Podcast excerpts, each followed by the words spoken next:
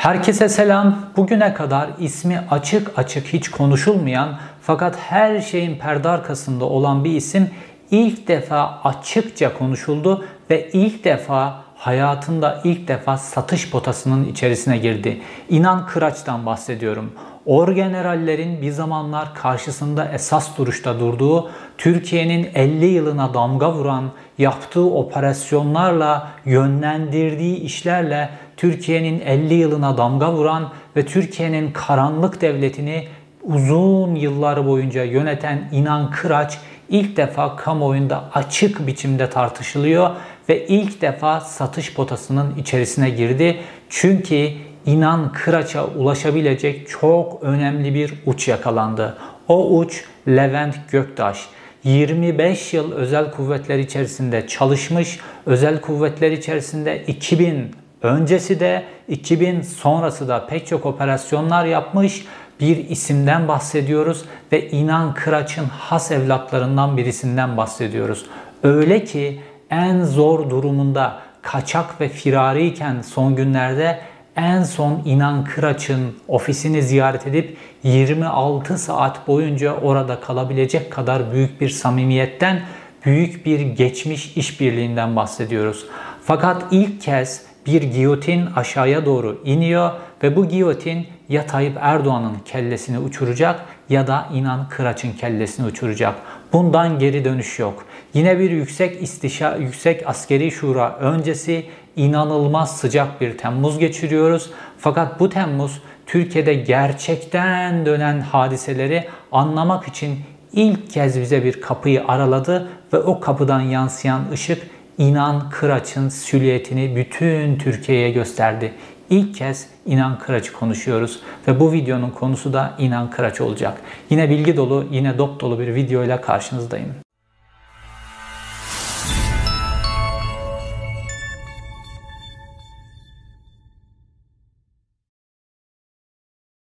Son aylarda İnan Kıraç'ı iki mevzu nedeniyle konuşmaya başladık. Bunlardan bir tanesi Sezgin Baran Korkmaz'la yaşadığı ihtilaf. Sezgin Baran Korkmaz İnan Kıraç'ın malına çöküyor ve bunu da ilk defa açıklıyorum burada. Aslında Sezgin Baran Korkmaz Tayyip Erdoğan'a çok yakın bir isimle birlikte, Mücahit Aslan'la birlikte, onunla birlikte kurduğu paravan şirketlerle birlikte İnan Kıraç'ın malının üzerine çökecekti. Fakat bu mesele Süleyman Soylu'nun da devreye girmesiyle birlikte çözüldü ve bu işin çözülmesinde kilit nokta Levent Göktaş'tı. Levent Göktaş'ı bu sefer avukat kimliğiyle fakat yine aynı yöntemleri kullanarak Sezgin Baran Korkmaz'ı bile geri adım attırıp İnan Korkmaz'ın şirketiyle ilgili 40 milyon doları ile ilgili meseleyi çözmesiyle gördük. Bununla birlikte İnan Kıraç ilk defa açık biçimde kirli bir işin içerisinde çok çok açık biçimde kamuoyunda tartışılmaya başladı.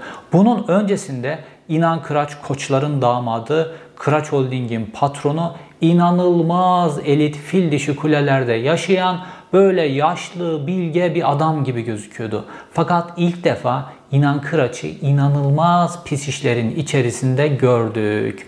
Bunun hemen akabinde İnan Kıraç'ın ismi bu sefer Necip Hablemitoğlu suikastinin içerisine bulaştı. Neden? Çünkü İnan Kıraç'ın has adamı Levent Göktaş. O Levent Göktaş ki 25 yıl Özel Kuvvetler Komutanlığı'nda görev almış ve bunun önemli bir kısmını özel kuvvetlerin içerisindeki en seçkin küçük birlik olan MAK Alay Komutanlığı'nı yöneterek tamamlamış bir isim ve Levent Göktaş'ın bu görevde yani devletin en en en hassas noktasında görevde bulunduğu dönemde Türkiye'de Necip Hablemitoğlu suikasti dahil pek çok suikast işlenmiş, pek çok siyasi suikast işlem, işlenmiş. Şimdi kamuoyu Levent Göktaş'ı Necip Hablemitoğlu suikasti ile konuşuyor. Fakat yakın dönemde göreceksiniz Levent Göktaş ve onun yönettiği timin işlediği siyasi suikastler dosya dosya dosya çıkacak ve bu dosyalar çıktıkça Levent Göktaş'ın içinde bulunduğu klik adeta nefes alamaz, bunalmaktan hareket edemez hale gelecekler. Bununla ilgili Tayyip Erdoğan'ın yol haritası çok net. Çünkü Tayyip Erdoğan siyasi hayatının son günlerine geldiğini görüyor. Buradan geriye dönüş anca bu giyotinin ipini kesip serbest bırakmakta. Bu giyotinin ipi şu an aşağıya doğru giyotin düşüyor. Fakat bu giyotin bir kelle koparacak. Bu giyotin tamamen aşağı indiğinde ya artık Tayyip Erdoğan'ı görmeyeceğiz ya da artık İnan Kıraç'ı görmeyeceğiz. İkisinden biri hayatımızdan çıkmış olacak. Ve işte bu ikinci noktada Levent Göktaş Necip Hablemitoğlu'nu öldürme emri vermekten aranırken gidip İnan Kıraç'ın holdingine gidiyor. Arandığı sırada o holdinge gidiyor ve oradan da çıkıp Koç Holding'e gidiyor.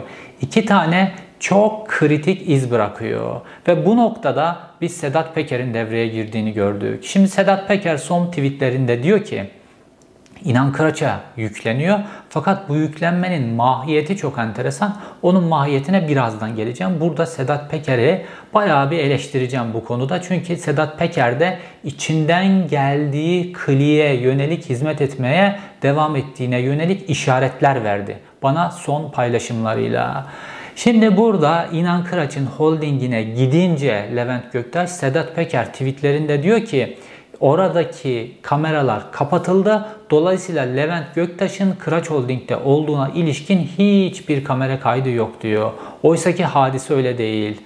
Levent Göktaş orada tam 26 saat kalıyor ve bu 26 saatle ilgili de orada alınmış görüntüler var devletin elinde. Dolayısıyla İnan Kıraç'ın eli çok zayıf ve oradan çıkıp Koç Holding'e gittiğinde neler döndüğünü, neler olduğunu ve bununla ilgili devletin elinde neler olduğunu da bilmiyoruz. Fakat bir önceki videomda da söyledim Ankara kulislerinde konuşulan hadise Levent Göktaş'ın Ali Koç'la konuştuğunu, orada görüştüğüne ilişkin bir bilgi. Bunun doğru olup olmadığını teyit edemedim. Fakat Koç Holding'in bulunduğu yer yani Nakkaştepe ismini biz çok önemli bir yerden hatırlıyoruz. O da nereden? Cumhuriyet Gazetesi yayın yönetmeni İlhan Selçuk'un telefon dinleme kayıtlarında. İlhan Selçuk Ergenekon operasyonu kapsamında telefonları dinlenmişti ve İlhan Selçuk'un o telefon tepelerinde şunu görüyoruz.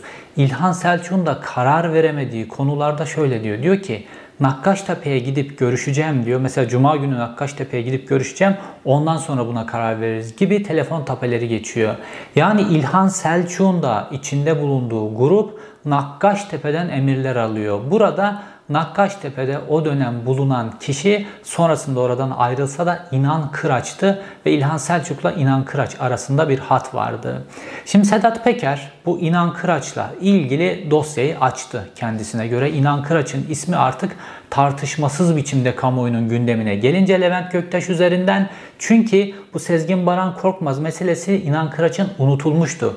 Fakat Levent Göktaş aranırken Kıraç Holding'e gittiği andan itibaren bu sabah gazetesinde vesairede deşifre edilmesiyle birlikte İnan Kıraç yeniden bu sefer içinden çıkamayacağı, çıkamayacağı bir tartışmanın içerisine girdi. Fakat Sedat Peker'in İnan Kıraç'ı açıklama biçimi, İnan Kıraç'la ilgili bilgiler verme biçimi İnan Kıraç'ı küçültecek yönde.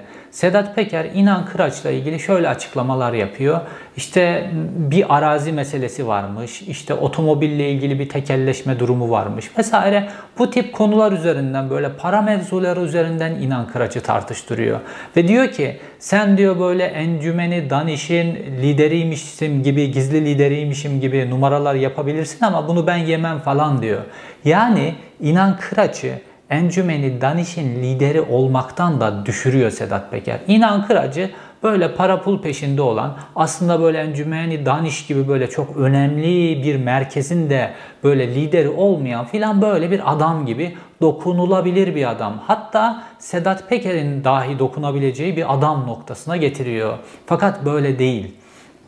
Eğer İnan Kıraç'ı, eğer Levent Göktaş'ı konuşacaksak Türkiye'de öyle bir bomba patlar ki bu patlayan bombanın en küçük şarapneli Adalet ve Kalkınma Partisi'ne gelir belki de.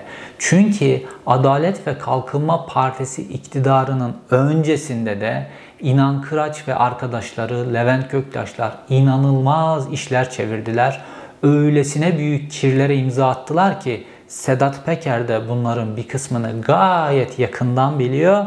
Bu ortalığı öylesine bir çamura bürür ki belki ondan sonra Türkiye gerçek bir temizlik yaşayabilir. Mesela Levent Göktaş konusunda Sedat Peker diyor ki Levent Göktaş'ın hesabını ben kapattırdım diyor. Şimdi normalde Levent Göktaş ne diyordu o hesapta? Ben de videolar yayınlayacaktım diyor. Şimdi Levent Göktaş Sedat Peker'in Sedat Peker Levent Göktaş'ın videolar yayınlamasından neden rahatsız? Bundan neden rahatsız Sedat Peker? Kendisi devletin bu pisliklerini vesaire 40 yaş altındaki çocuklara anlatıyorsa, gençlere anlatıyorsa eğer Levent Göktaş da kendi karıştığı, kendisinin nasıl kullanıldığı hadiseleri anlatsaydı aydınlanmış olurduk. Fakat burası çok enteresan. Levent Göktaş'la Sedat Peker'in bulundukları yerler arasında fark var. Şimdi Sedat Peker'in kendisi anlatıyor. Diyor ki Korkut Eken beni çağırdı. Korkut Eken kim?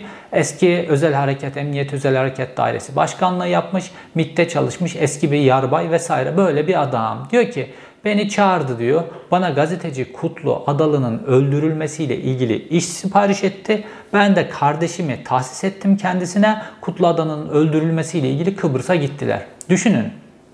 Korkut Eken gibi bir profil Sedat Peker'e bir gazetecinin indirilmesiyle ilgili işi ihale ediyor ve Sedat Peker de bunu o tarihlerde kabul ediyor.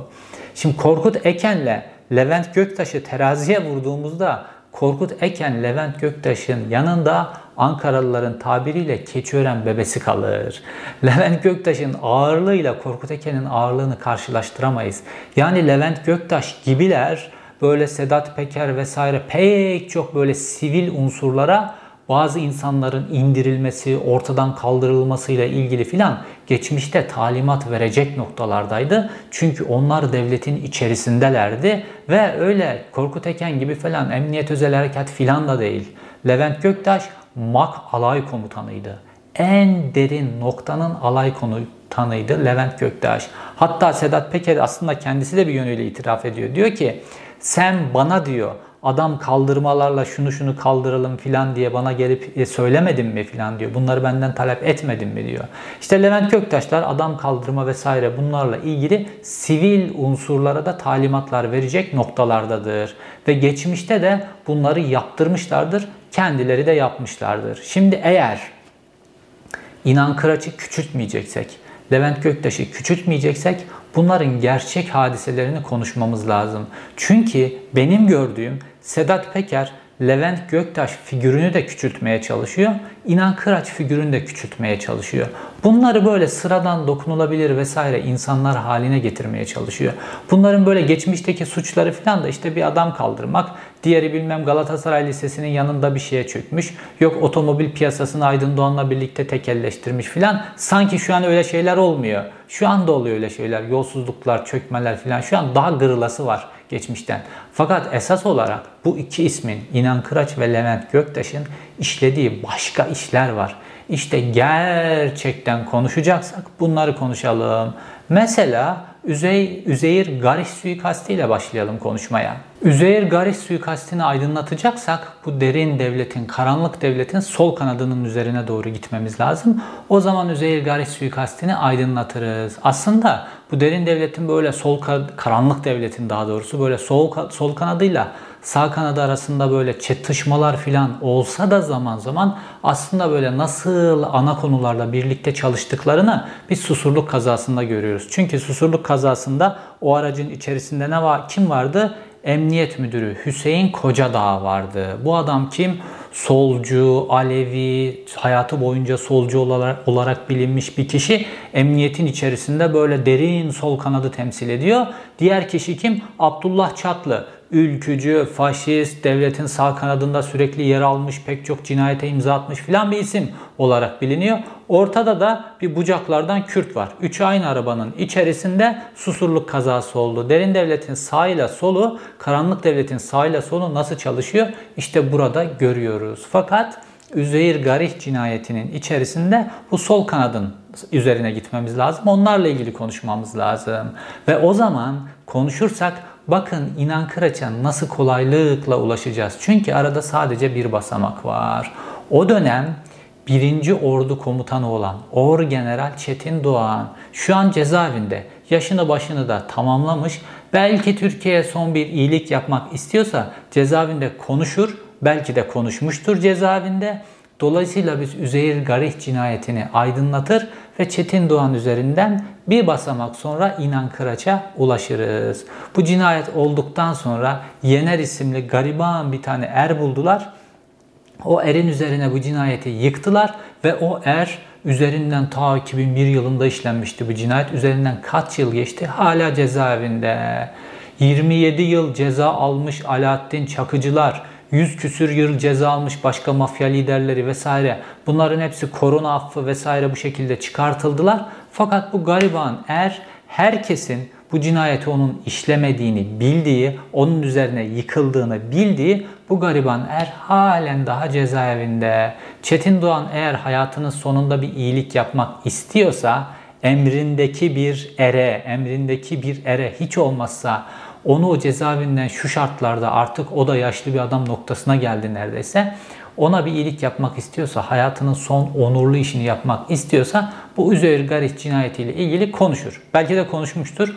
O zaman çok kolaylıkla biz İnan Kıraç'a gelebiliriz. Ya da başka bir suikastten giderek yine İnan Kıraç'ın üzerine gelebiliriz. Mesela Özdemir Sabancı hadisesi üzerinden. Üzeyir Garih öldürüldükten sonra, Özdemir Sabancı öldürüldükten sonra Türkiye'de iş hayatı nasıl değişti, kimlerin önü açıldı, sermaye nasıl şekillendirildi, bu sermayenin şekillendirilmesi Türk siyasetini nasıl etkiledi vesaire. Bunlara baktığımızda hep böyle inan kıraçın izlerini görüyoruz. Ve Özdemir Sabancı'nın öldürülmesiyle de Özdemir Sabancı'nın katili Mustafa Duyar hatırlıyorsanız o yakalandı Diğer katili şu an hala yurt dışında Mustafa Duyar'ı da cezaevinde öldürdüler. Neden? Çünkü Mustafa Duyar savcıya başvurdu ve her şeyi anlatacağını söyledi. Ve o zaman Mustafa Duyar'ı önce cezaevinde uyardılar. Cezaevindeki uyarıyı bu Mustafa Duyar dinlemediği andan itibaren de Mustafa Duyar Nur İşler çetesi tarafından ortadan kaldırıldı. Sonrasında cezaevinde bir isyan çıkmıştı ve bu o Nur İşler çetesinin lideri cezaevi penceresinden bütün gazeteciler duyacak şekilde ne dedi? Bu devlet bana Mustafa Duyar'ı öldürttü. Bunu Veli Paşa'ya sorun dedi. Bütün kameralar bunu çektiler. Hatta bazı televizyonlar bunu yayınladılar. Fakat hiç kimse Veli Paşa'ya bunu sormadı. Türkiye Cumhuriyeti'nde bir tane savcı bile çıkmadı o günlerde. Bunu Veli Paşa'ya sormadı. Şimdi eğer birileri Nuriş hala cezaevinde, birileri Nuriş'i konuşturursa, birileri şu an ömrünün son günlerini geçiren Veli Paşa'nın üzerine giderse bunlar ne kadar dayanabilirler? Hani şu Veli Paşa ki Sedat Peker'in büyük Türk büyüğü olarak ödül verdiği Veli Paşa'sı. Onun üzerine gidilirse onun üzerinden inan Kıraç'a gitmek ne kadar sürer acaba? Özdemir Sabancılar, Üzeyir Gariler öldürülerek Türk iş hayatında, sermaye hayatında neler kimin lehine çevrilmiş ve oradan Türk siyaseti nasıl şekillendirilmiş bunlar çok kolay aydınlığa çıkartılabilir. Fakat suikastler burada da bitmiyor. Bir de Çetin Emeç suikasti var. Türkiye'nin en önemli gazetecilerinden birisi Çetin Emeç öldürülmüştü. Ve yıllar sonra zannedersem 2011 yılında eşi Bilge Emeç bir röportaj verdi. Röportajda dedi ki yakalanan, açıklanan katillerin gerçek katiller olduğuna inanmıyorum diye bir röportaj vermişti Sanem Altan'a. Sonrasında ne oldu biliyor musunuz? Bir bilgi ortaya çıktı. Bilge Emeç'i çok önemli birisi arıyor ve diyor ki kapanmış gitmiş bir işi neden yeniden açıyorsun diye Bilge Emeç'i fırçalıyor. Sonradan bu Bilge Emeç'i fırçalayan kişinin kim olduğunu öğrendik. İnan Kıraç olduğunu öğrendik. Bilge Emeç bile ki kendi dünyalarından bir insan Bilge Emeç'in bile konuşmasına izin vermiyor. Şimdi gerçekten İnan Kıraç'ı konuşacaksak eğer İnan Kıraç'ı bu suçları üzerinden konuşmamız lazım. Öyle Sezgin Baran Korkmaz'la para meseleleri, yok bilmem Türkiye'deki otomobil piyasasını tekelleştirmiş filan vesaire bunlar üzerinden değil gerçek suçları üzerinden çünkü bu suçlar üzerinden Türkiye defalarca defalarca dizayn edildi. Bunları konuşmamız lazım. Ve şimdi de İnan Kıraç bir giyotin indiriliyorsa bu giyotin İnan Kıraç tarafından da ipi kesildi. Tayyip Erdoğan tarafından da bu giyotinin ipi kesildi. Ve bu giyotini eğer İnan Kıraç Tayyip Erdoğan'ın kafasına düşürmek istiyorsa burada İnan Kıraç'ın bazı çırakları olacak. İnan Kıraç üstadsa muhakkak bazı çırakları var. Bu çıraklar kim? Tabii ki Süleyman Soylusu Hulusi Akar'ı. Hulusi Akar nereden onun çırağı oluyor? Zaten Süleyman Soylu'nun İnan Kıraç'ın çırağı olduğuna ilişkin bütün bilgiler, aralarında usta çırak ilişkisi olduğuna ilişkin bütün bilgiler, daha doğrusu üstad çırak ilişkisi olduğuna ilişkin bilgiler Milli İstihbarat Teşkilatı'nda Hakan Fidan'ın elinde var. Dolayısıyla Hakan Fidan'ın Süleyman Soylu ile ilgili zihni net bu açıdan. Fakat Hulusi Akar'ı bağlayan şey İsmail Hakkı Karadayı. Şimdi İsmail Hakkı Karadayı Genelkurmay Başkanlığı yapmış bir isim. Ondan sonra da Encümeni Daniş denen yapının lideri oldu ve kendisi de medyaya Encümeni Danış'ın ismini bile kimse duymamıştı. Ergenekon operasyonu ile birlikte duyuldu ve sonrasında da kendisi evet ben Encümeni Danış'ın işte başkanıyım. Biz burada devlet meselelerini konuşuyoruz filan eski emekli genelkurmay başkanları, komutanlar, MİT görevlileri şunlar bunlar olarak filan diye olayı küçültmeye çalıştı kendisine göre. Fakat olay küçülmedi. Hepimiz encümeni danışın ne kadar önemli bir şey olduğunu ve aslında neler çevirdiğini biliyoruz. İşte İsmail Hakkı Karadayı'nın da bağlı olduğu nokta inan kıraç. Yani encümeni danışın bir üstü. Sedat Peker bu gerçek değil dese de bu gerçekten böyle. Ve o encümeni deniş meselesiyle ilgili o günlerde polis operasyonu İsmail Hakkı Karadayı'yı böyle çevrelemeye doğru gittiğinde bir fotoğraf karesi gördük. İsmail Hakkı Karadayı ve Hüseyin Kıvrıkoğlu iki eski genelkurmay başkanı Encümeni Daniş toplantısından çıkarken ikisinin de elleri üşümüş, ikisi de ellerini paltolarının içine koymuşlar. İmdat bize yardım edin mesajlarını bu şekilde görmüşler. Hakikaten de operasyon o noktaya geldiği andan itibaren Tayyip Erdoğan'la bir anlaşma zemini oluştu ve bu anlaşma zemininden sonra da Türkiye'deki bütün düzlem değişti. Bu işte Ergenekon sanıkları tahliye oldu oldu vesaire Türkiye'deki her şey değişti. Başka ortaklıklar, başka işbirlikleri, başka şeyler konuştuk Türkiye'de ve bugün Türkiye'nin geldiği noktaya geldik biz. Şimdi dolayısıyla konuşacaksak inan kıraçı gerçekten konuşmamız lazım ve inan kıraç meselesini konuşacaksak eğer inan kıraç Şenkal Atasagun birlikteliğini konuşmamız lazım. Sonrasında Encümeni Daniş'in lideri olacak İsmail Hakkı Karadayı'nın özel kalem müdürüydü Hulusi Akar. Ne zaman? Şenkal Atasagun'un da MİT müsteşarı olduğu dönemde. Düşünün Encümeni Daniş'in liderliğine getirilecek kadar güvenilir bir adam İsmail Hakkı Karadayı kendisinin bütün sırlarını bilecek özel kalem müdürünü çok özel seçilmiş bir isimden seçer. O isim Hulusi Akar'dı o günlerde. Zaman geçti. Şimdi yine zor günler geçiriyorlar. Fakat o zor günlerde Hulusi Akar şu an hükümetin en güçlü figürlerinden birisi olarak bütün Türk Silahlı Kuvvetleri'ni kendisine bağlamış enteresan bir Milli Savunma Bakanı figürü olarak kabinenin içerisinde, devletin içerisindeki en kritik noktalardan bir tanesinde. Diğer kritik noktada İçişleri Bakanlığı'nda ise Süleyman Soylu var. Süleyman Soylu ile ilgili bütün bağlantılar, fiş, üstadlık, çıraklık ilişkisi filan dediğim gibi bunların hepsi de Milli İstihbarat Teşkilatı'nda Hakan Fidan'ın elinde var. Dolayısıyla Milli İstihbarat Teşkilatı fotoğrafı daha net gördüğü için operasyonu da enteresan biçimde bunlara doğru daha net götürüyor. Fakat Şenkal Atasagun'la İnan Kıraç'ın birlikteliği ile ilgili, işbirliklerinin kuvvetiyle ilgili size çok enteresan bir örnek vereyim. 11 Eylül hadiselerinin yaşandığı dönemde Düşün Amerika Birleşik Devletleri kendi canıyla uğraşıyor. Bu 11 Eylül'ü yapanları bulmaya çalışıyor vesaire. O zamanki Başkan Bush'un başı inanılmaz sıkışık vaziyette. Fakat o zaman Türkiye'den Başkan Bush'a Türkiye'deki tehlikeli gruplar sıralamasıyla ilgili bir rapor gö- gönderiliyor ve Başkan Bush'un eline de bu rapor ulaşıyor. Düşünün o tür Başkan Bush'un böyle inanılmaz hassas olduğu terör, terörle ilgili yapılamalar, İslam, İslami gruplar vesaire bunlarla ilgili en hassas olduğu dönemde dolayısıyla kafa koparmaya, özellikle dini gruplar, İslami gruplar, teröre yakın gruplar vesaire gibi gruplarla ilgili en kafa koparmaya hazır olduğu dönemde Başkan Bush'a rapor ulaştırabilecek kadar güçlü inen Kıraç. Kimin üzerinden, kimi aracı yaparak? Tabii ki dönemin MİT müsteşarı Şenkal Atasagun aracı yaparak hazırlattığı raporu Şenkal Atasagun doğrudan Amerika Birleşik Devletleri Başkanı'na iletecek kadar kuvvetli bir pozisyonda. Peki Bu Şenkal Atasagun döneminde İnan Kıraçların perde arkasında olduğu bu dönemde Şenkal Atasagun'un Milli İstihbarat Teşkilatı başkanlığı yaptığı dönemde Türkiye'de neler oldu? Bunları şimdi tek tek sıralayalım. 21 Ekim 1999'da Ahmet Taner Kışlalı suikasti gerçekleşti. 24 Ocak 2001'de Gaffar Okkan suikasti gerçekleşti.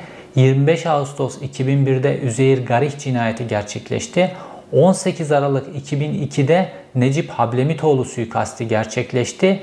Ayrıca 5-7 Mart 2003'te şu meşhur darbe planı semineri gerçekleşti. 2003-2004 arasında da Sarı Kız, Ay Işığı, Yakamoz gibi darbe planları, hazırlıkların hepsi gerçekleşti. Bunların hepsi suikastlerden darbe planlarına kadar vesaire bugünün Türkiye'sindeki pek çok şeye damga vuran hadiselerin ve halen daha konuştuğumuz, tartıştığımız, aydınlatmaya çalıştığımız hadiselerin hepsi Şenkal Atasagun'un Milli İstihbarat Teşkilatı Başkanlığı'nda gerçekleşti.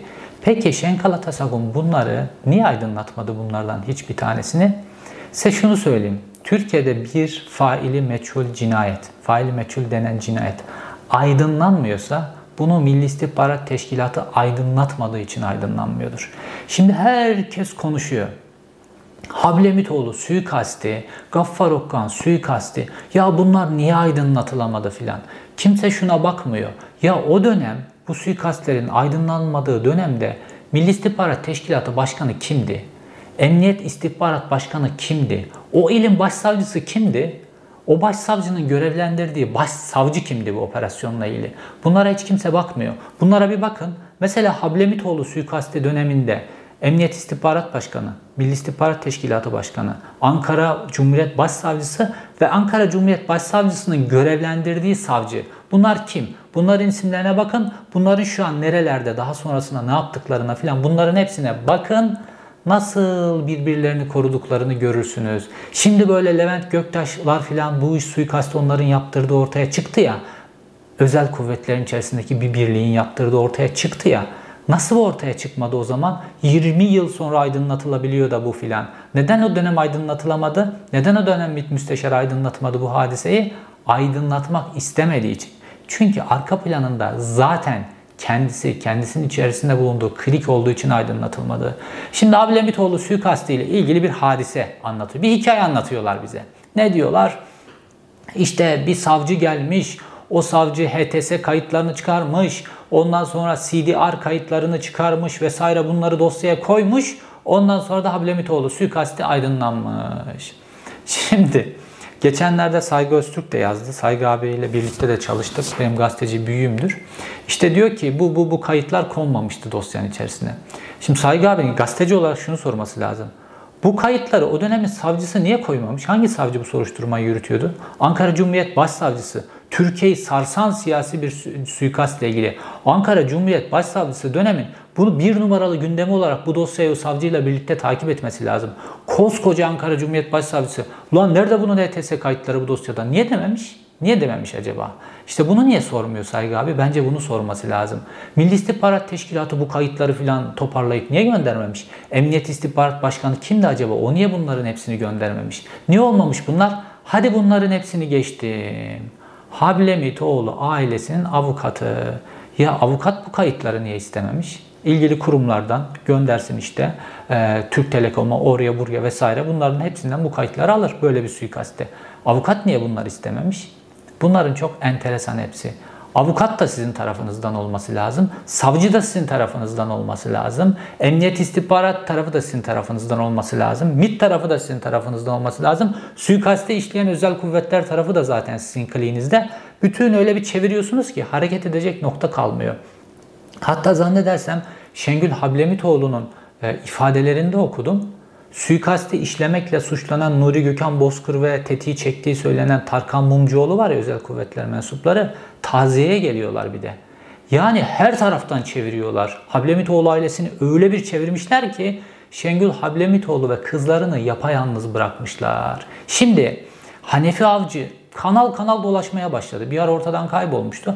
Kanal kanal dolaşmaya başladı bir anda. Herkes panikte şu anda. Herkes sürekli YouTube kanallarına, televizyon yayınlarına katılıyor. Çünkü Levent Göktaş'a ulaşamıyorlar.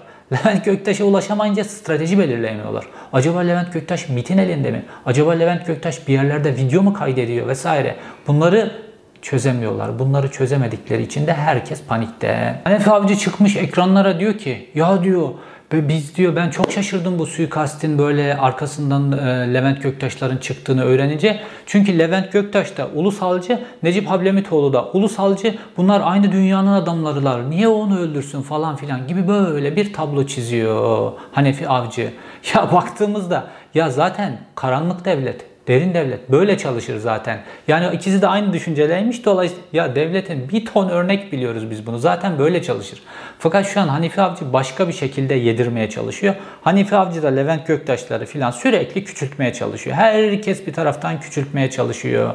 Hanifi Avcı ki böyle derin devleti ortaya çıkartan filan bir böyle polis figürü olarak ortaya çıkmıştı. Herhalde ona o görev verilmiş. Derin devleti ortaya çıkarmakla ilgili figür böyle sürekli derin devletten konuşan iki tane figür vardı geçmişte.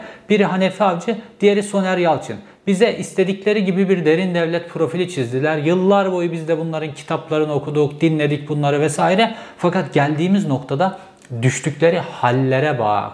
Ve Hanefi Avcı şimdi ortaya çıkıyor ki, şimdi şimdi şimdi ortaya çıkıyor ki Hanefi Avcı bu derin devletin fikri yapılanmasının oluşturulmasında oldukça etkili. Ta bugünkü devletin işleyiş, kirli işleyiş biçimiyle ilgili ilk pratiği devlet Kürtler üzerinden yapmıştı. Hatırlayın Abdullah Öcalan'ın işte zorun rolü diye bir tezi var Abdullah Öcalan'ın ve özellikle Güneydoğu bölgesinde kendi otoritesini kabul ettirmesi için PKK'nın Abdullah Öcalan köy baskınları vesaire yaptırmıştı ve baskıyla halkı kendi tarafına çekmişti. Bu zoru bu şekilde kullanmayı Abdullah Öcalan bir yöntem olarak belirlemişti Güneydoğu bölgesinde ve uzun zaman Hanefi Avcı Diyarbakır İstihbarat Şube Müdürüyken o böyle çok uzun uzun çalışır bazı konuların üzerine. Çalışmıştı, çalışmıştı. PKK'nın bütün yayınlarını, stratejisini, onu bunu çalışıp çalışıp bir strateji ortaya çıkarmıştı. Sonrasında o stratejiyi devlet uyguladı. O strateji neydi? Zorun rolünü, zorun rolünü biz de kullanacağız. Ondan sonra işte bu yeşiller, meşiller, karanlık adamlar oluşturttular böyle. Jitemler, mitemler. Ondan sonra bunlar da başladılar. Bunlar da köy bastılar. PKK bir memur mu kaçırıyor? Bunlar da gittiler bir Kürt siyasetçiyi kaçırdılar. Dişe diş, kana kan. Fakat bir tarafta bir örgüt var, diğer tarafta devlet var devlet legal alanın dışına çıktığında işler öylesine bir yayından çıkıyor ki işte az önce saydığım Şenkal Atasagun dönemindeki böyle tesbih tanesi gibi suikastlerin dizildiği döneme gidiyoruz. Çünkü artık ülkeyi yönetebilmek için siyasi suikastler işleme noktasına kadar geliyor hadiseler. Şimdi burada bir de Hakan Fidan'ın rolü var şu an. Şimdi az önce söyledim ya size böyle işte yok savcı böyle işin üzerine gitmiş de falan HTS kayıtlarını çıkarmış da o olmuş da bu olmuş da bir anda Hablemitoğlu suikastı aydınlanmış. Öyle değil. O dönem MİT Müsteşarı Şenkal Atasagun bu bilgileri vermediği için aydınlandı. Şimdi Hakan Fidan başka bir siyasi sahikle bu bilgileri MIT'in arşivinden çıkarıp verdi savcıya. Bu nedenle aydınlanıyor. Öyle savcının kabiliyeti polis yok. Karar var mı? Yani devlet bu işi aydınlatmak istiyor mu, istemiyor mu? Buradaki de bu tip kirli işlerde herkesin dönüp dolaşıp bakacağı adam Milli İstihbarat Teşkilatı Başkanı'dır. Emniyet istihbaratın başkanı filan hikayedir. Bakın devletin işleyişinden size bir şey anlatayım. Konu konuyu açıyor ama. Emniyet istihbaratın başkanı haftalık briefingi kime verir biliyor musunuz? Emniyet Genel Müdürüne verir. İçişleri Bakanı ile bile nadiren görüşür. Emniyet Genel Müdürü de gider işte terör dairesinden, kaçakçılıktan, ondan bundan almış bilgileri eş bilgi gibi bir de emniyet istihbaratın bilgilerini alır, bakana anlatır. Bakan da işte bunu alır, ne kadarını elerse onu alır, götürür başbakana varsa o zaman sonra Cumhurbaşkanı'na filan anlatır. Fakat MİT müsteşarı haftalık olarak Genelkurmay Başkanı'yla Başbakanla ve Cumhurbaşkanıyla görüşürdü eskiden. Şimdi direkt Cumhurbaşkanı ve Genelkurmay Başkanı ile görüşüyor. Ve Hablemitoğlu suikastinin olduğu dönemde de Şenkal Atasogun Başbakanla, Cumhurbaşkanıyla ve Genelkurmay Başkanıyla haftalık olarak görüşerek Bu suikastı istediği noktaya doğru götürdü. Şimdi düzlem değişti. Şimdi düzlem değiştiği için başka bir siyasi masa kuruluyor. Başka bir siyasi pazarlık masası kuruluyor. Ve Hakan Fidan şimdi Şenk Alatasagun'un vermediği o bilgileri savcıların önüne boca etti. Öyle başka yok. Delil bulunmuş, olmuş, bulmuş. Bu hadise böyle değil. Bir delil dosyaya girmiyorsa eğer o delilin dosyaya girmemesine o dönemin en kudretli kişileri istemediği için girmemiştir. Bu şekilde olmuştur. Fakat Hablemitoğlu özelinde görüyoruz ki başka dosyalarda da görüyoruz ki kendi avukatları bile bunları böyle sokmak için uğraşmamışlar. Çünkü her tarafı ele geçiriyor. Her taraftan. Hatta ziyaretçileri bile yani katil gidip e, taziye ziyaretinde bulunuyor. Böyle enteresan bir biçimde her taraftan çevirmişler hadiseyi. Fakat Hakan Fidan şu an bu hadisede, bu giyotinin inmesi hadisesinde gördüğüm kadarıyla Tayyip Erdoğan'a rüştünü ispatladı. Neden? Çünkü Hakan Fidan ilk Milli İstihbarat Teşkilatı Başkanlığına geldiği dönemde Ergenekon diye bir örgüt yok dedi ve bu Ergenekon'la ilgili oluşturulmuş daireyi bütün çalışmaları kapattı. Ve hatta böyle çok ulusalcı bilinen iki tane ismi de yardımcısı yaptı. Fakat şimdi düzlemin değişmesiyle birlikte Hakan Fidan'ın da çok iyi bir manevra aldığını görüyoruz. Ve şimdi Hakan Fidan, Nuri Gökhan Bozkır'ı Türkiye'ye getirerek Tayyip Erdoğan'ın gözüne girdiğini, rüştünü ispatladığını görüyorum. Tayyip Erdoğan din ticareti yaparak ve bu din tica yaptığı din ticaretinde bu işte ulusalcıların, Nuri Gökhan Bozkırların, Levent Göktaşların, İnan Kıraçların vesaire işledikleri bütün suçları böyle zincirleme biçimde kamuoyunun önüne dökmeye kararlı ve Hakan Fidan da burada ona çok güzel bir hizmet vermiş gözüküyor ve bunun birinci adımı da Nuri Gökhan Bozkır'ı getirip konuşturtmaktı ve Hakan Fidan bunu yaptı. Dolayısıyla göze girdi. Şu an onun pozisyonu rahat. Ama Hakan Fidan kadar rahat olmayanlar var. Ve bu sefer Hakan Fidan kadar rahat olmayan kesim o kadar yaygın ki. Fakat eminim bunların en başında koç grubu geliyor. Çünkü kaybedecek şeyi ne kadar çoksa bir insanın o kadar çok rahatsız olur bu dönemde. Şimdi İnan Kıraç zaten gelmiş 80 yaşına. Şu an İnan Kıracı satış potasına sokmak, İnan Kıracı bu 80 yaşından sonra silmek vesaire onun yerine ikamet edilecek edilecek kişi zaten ikamet edilecek kişi zaten bellidir eminim. Dolayısıyla İnan Kıraç çok önemli değil. Fakat Koç grubu öyle değil. Esas sistematik, güçlü, para sahibi vesaire burası. Fakat Tayyip Erdoğan'ın geçmişten beri takık olduğu bir grup. Koç grubuna kafayı takmış. Şimdi Koç grubu Mustafa Koç'un olduğu dönemde Tayyip Erdoğan'a karşı böyle direniyordu. Mustafa Koç böyle böyle dayı bir tipti böyle. Tayyip Erdoğan bu tip birisi karşısında böyle direnince ona karşı Tayyip Erdoğan çok diş geçiremez. Fakat Mustafa Koç'un kaybından sonra, beklenmeyen kaybından sonra Koç grubu Tayyip Erdoğan'a göre artık diş geçirilebilecek bir grup. Ve geçtiğimiz günlerde Merkez Bankası Başkanı daha birkaç gün evvel çok ilginç bir açıklama yaptı Şahap Kavcıoğlu. Merkez Bankası Başkanı dedi ki Türkiye'li iş adamlarının yurt dışında 500 milyar doları var dedi. Ve bu paranın Türkiye'ye getirilmesiyle ilgili bir hadiseden bahsetti. Rakamı vereceğim. 90 milyar dolar 15 milyon doların üzerinde kredi kullanan firmaların bankacılık sektöründe parası var. Vardı yıl başında. Biz bu şeye geçtiğimizde. 20 milyar dolar da yurt dışındaki hesaplarında var.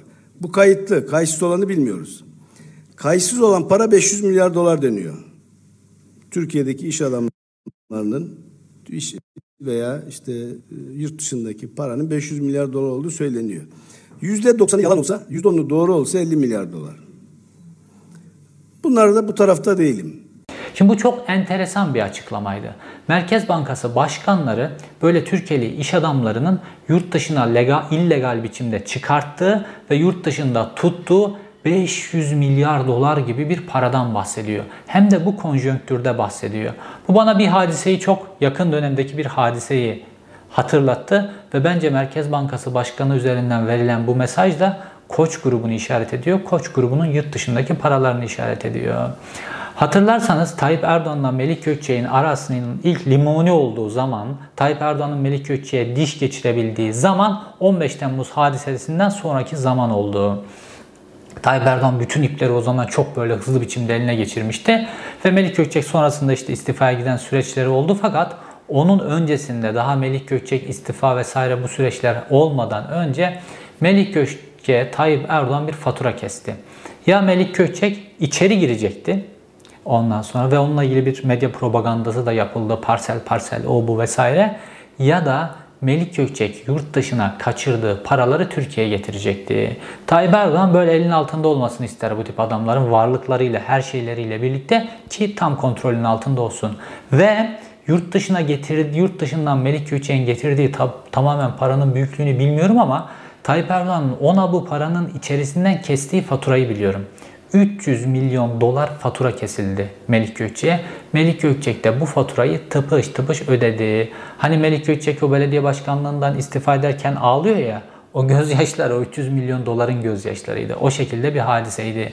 Şimdi de benzer biçimde bir 500 milyar dolarlık bir lafla çıktı Merkez Bankası Başkanı. Tam bu konjöktürde ve bu parayı Türkiye'li iş adamları vesaire böyle onları işaret ederek böyle kara para, uyuşturucu baronları başka vesaire bu tip işler falan değil. Türkiye'li iş adamlarını işaret ederek böyle bir paranın olduğundan bahsetti.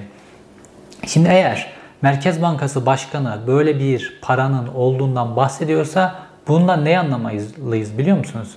Devletin ilgili kurumları bu konuda çalıştırılıyor. Çalıştırılmış daha doğrusu bunu anlamalıyız. MASA, Mali Suçlar Kurumu, istihbarat teşkilatı vesaire dış işlerisi bunların hepsi bankacılık sistemi bu konuda çalıştırılmış gözüküyor. Şimdi bu giyotinden kurtulmak için anlaşılan koç grubuna bir fatura kesilecek. Bunu artık anlıyoruz. Fakat İnan Kıraç meselesiyle ilgili hadise bambaşka. İnan Kıraç çok büyük bir lokma. İnan Kıraç bütün o karanlık yönleriyle aydınlatıldığında Türkiye'deki pek çok hadiseyi anlayabiliriz. Fakat bu soruşturma, bunların yaptıkları soruşturmalara baktığımda bu soruşturmanın da bir siyasi netice alabilmek için sulandırılma, kullanılma, yönlendirilme ihtimali çok yüksek. Çünkü soruşturma ile ilgili bilgi alabildiğimiz kaynaklara, bilgi alabildiğimiz gazetecilere, sızdırılan kişilere vesaire baktığımda manipülatif biçimde sızdırılıyor. Bazı isimler hiçbir biçimde konuşturulmuyor. O dönemki bazı kritik yetkililer hiçbir biçimde konuşturulmuyor. Fakat bu videolarda onlar konuşturmasa da bu kritik isimleri, bu kritik kişileri tek tek ifşa etmeye, Hablemitoğlu suikastini adım adım çözmeye, onun gibi kişilerle ilgili bütün o siyasi suikastleri çözmeye doğru ilerleyeceğiz. Sedat Peker de İnan Kıraç'ı küçültmeden, Levent Göktaş'ı küçültmeden, bunlar küçük adamlar değiller. Bunları samimi biçimde bunlarla çevirdiklerini, bunların kuvvetlerini vesaire bunları ifşa ederse çok önemli bir iş yapmış olur.